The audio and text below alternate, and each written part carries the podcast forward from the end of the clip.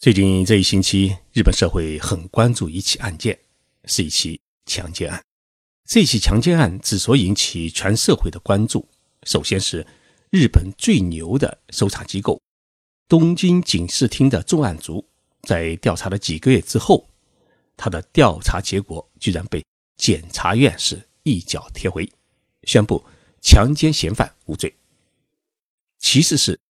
涉嫌这起强奸案的这名男子是日本著名的记者，他多次出入中东战场，而且还担任过 TBS 电视台驻美国华盛顿分社的社长。再其次，这一名记者涉及到的一个特殊的背景是，与当今的日本首相有着十几年的亲密友情，并为安倍首相写过两本书。而这起案件引起人们兴趣的还有受害的女性。他是公开举行记者会，不仅公开了自己的容貌，而且还公开了自己的姓名。他在记者会上提出一个要求，那就是要求检察审查会对于这起案件进行重新审理，代替检察院强制起诉这名男子。我感兴趣的是，这不仅仅是这一起案件的本身，还有这名受害人提到的检察审查会。到底是一个什么样的机构？从中我们去一起探寻日本司法制度的一种内幕。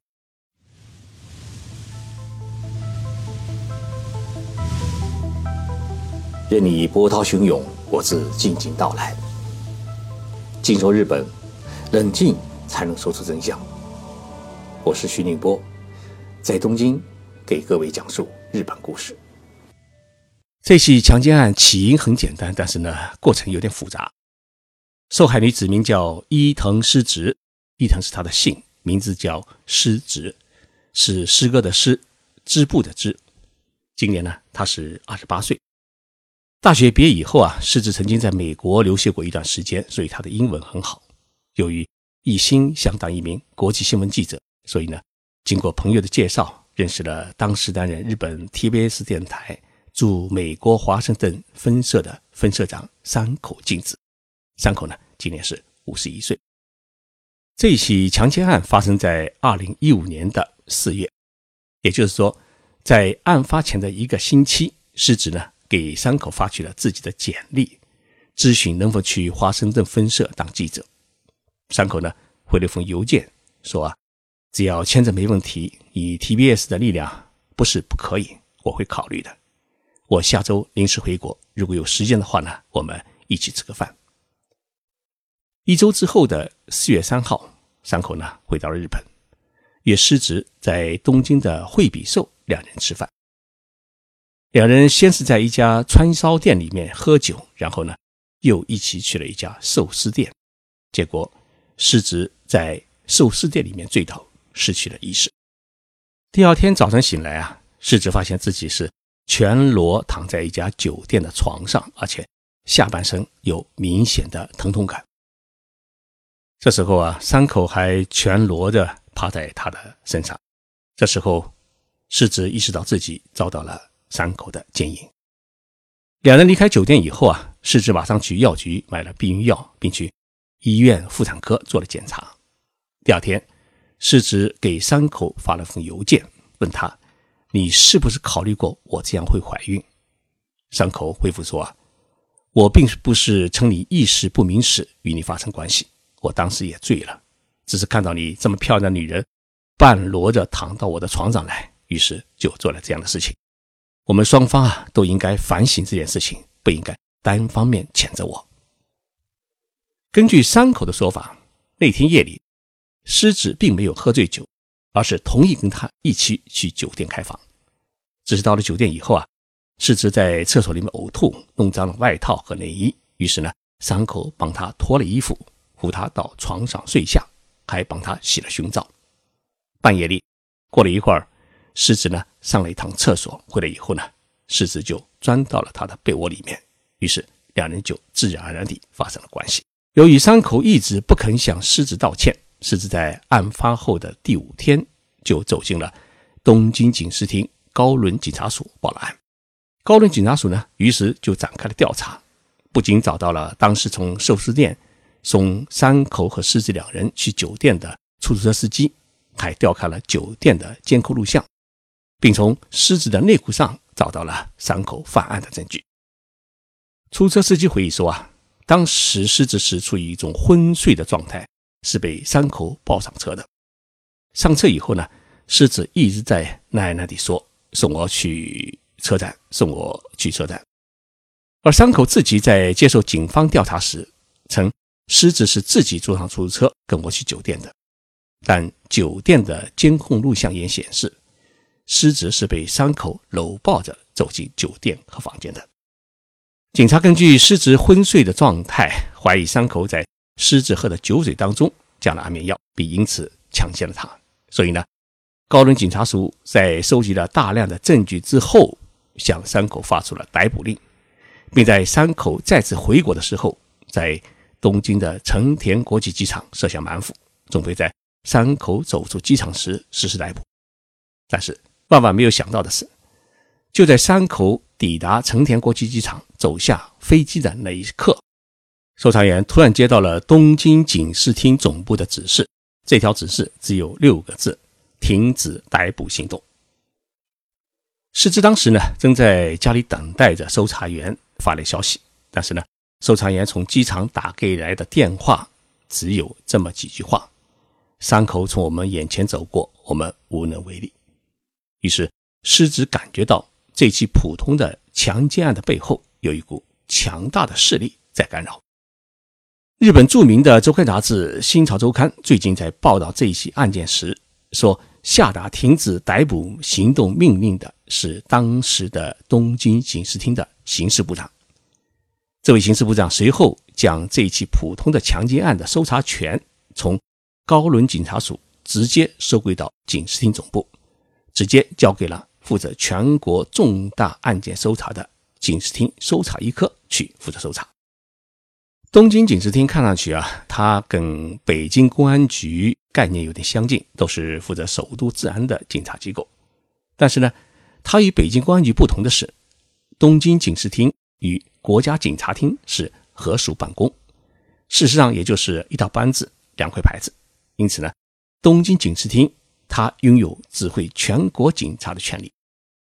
根据警视厅刑事部长的指示，负责全国重案调查的警察厅搜查一科接手了这起强奸案的搜查。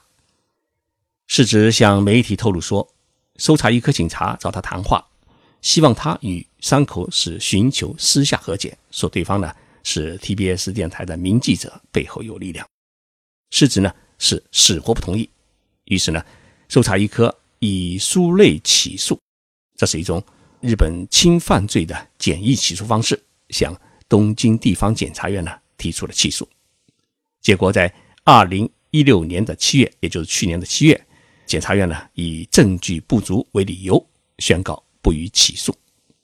最早报道这一起强奸案丑闻的《周刊新潮》杂志说啊，这一位下令终止逮捕令的警视厅刑事部长，应该是后来走进首相官邸，担任了安倍内阁官房长官秘书官的尊村先生。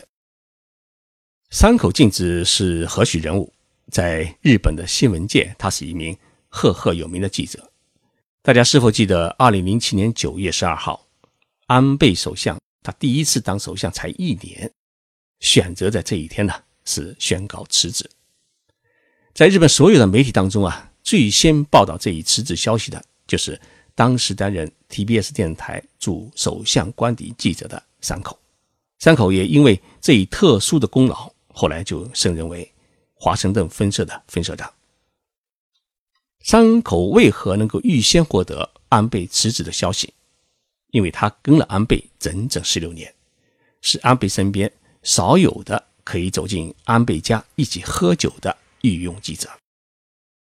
二零一六年，山口出版了一本近距离观察安倍的书，书名叫《总理》，封面照片呢也是山口亲自拍的。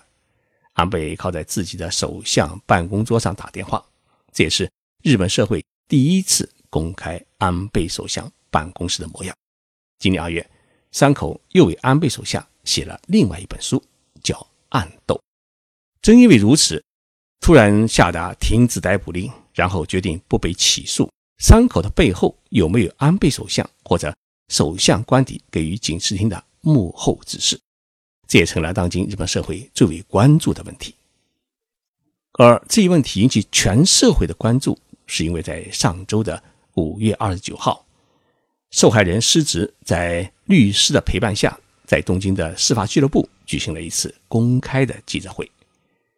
他不仅没有要求电视台给自己的脸打马赛克，而且还公布了自己的姓名，向日本社会揭露了这一起强奸案的前因后果，并同时要求东京检察审查会对山口实施强制起诉。检察审查会是日本一个特殊的一个检察团体，它是由市民代表组成的一个对检察院的一个监督机构。防止检察院徇私枉法。按照规定，凡是检察院决定不予起诉的案件，检察审查会认为有必要起诉的话，可以代替检察院向法院呢提出强制起诉。最近几年，有多起被检察院宣布不予起诉的政治家的犯罪嫌疑案，最终都是通过检察审查会的强制起诉，才使得案情呢真相大白。失职在举行记者会之前，已经向检察审查会呢提出了自己的请求。他把伸张正义的希望寄托在了检察审查会身上，也寄托在了社会舆论上。检察审查会是否决定会起诉山口啊？这结果目前还不得而知。但是呢，安倍首相显然已经是躺着中枪。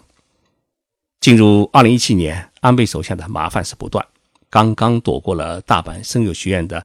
廉价卖礼事件，最近呢又被媒体透露出啊，他涉嫌替朋友担任理事长的家计学院新设一个兽医学部，于是呢对文部省施加压力。从生友学院事件到家计学院问题，再到山口强奸案，虽然许多问题啊或许目前还是捕风捉影，但日本国民还是从中看到了安倍首相利用手中的权力。轻易的为他人谋取私利的问题，尤其是安倍首相的夫人在山口为自己辩解的推特上点赞，引起了人们更多的猜测。在一个宣扬司法公正的社会里面，一起普通的强奸案到底能否冲破重重看不见的政治阻力，实现公平透明的诉讼，确实考验日本司法制度的公正性。谢谢大家收听这期的节目，我是徐静波，祝福大家周末愉快。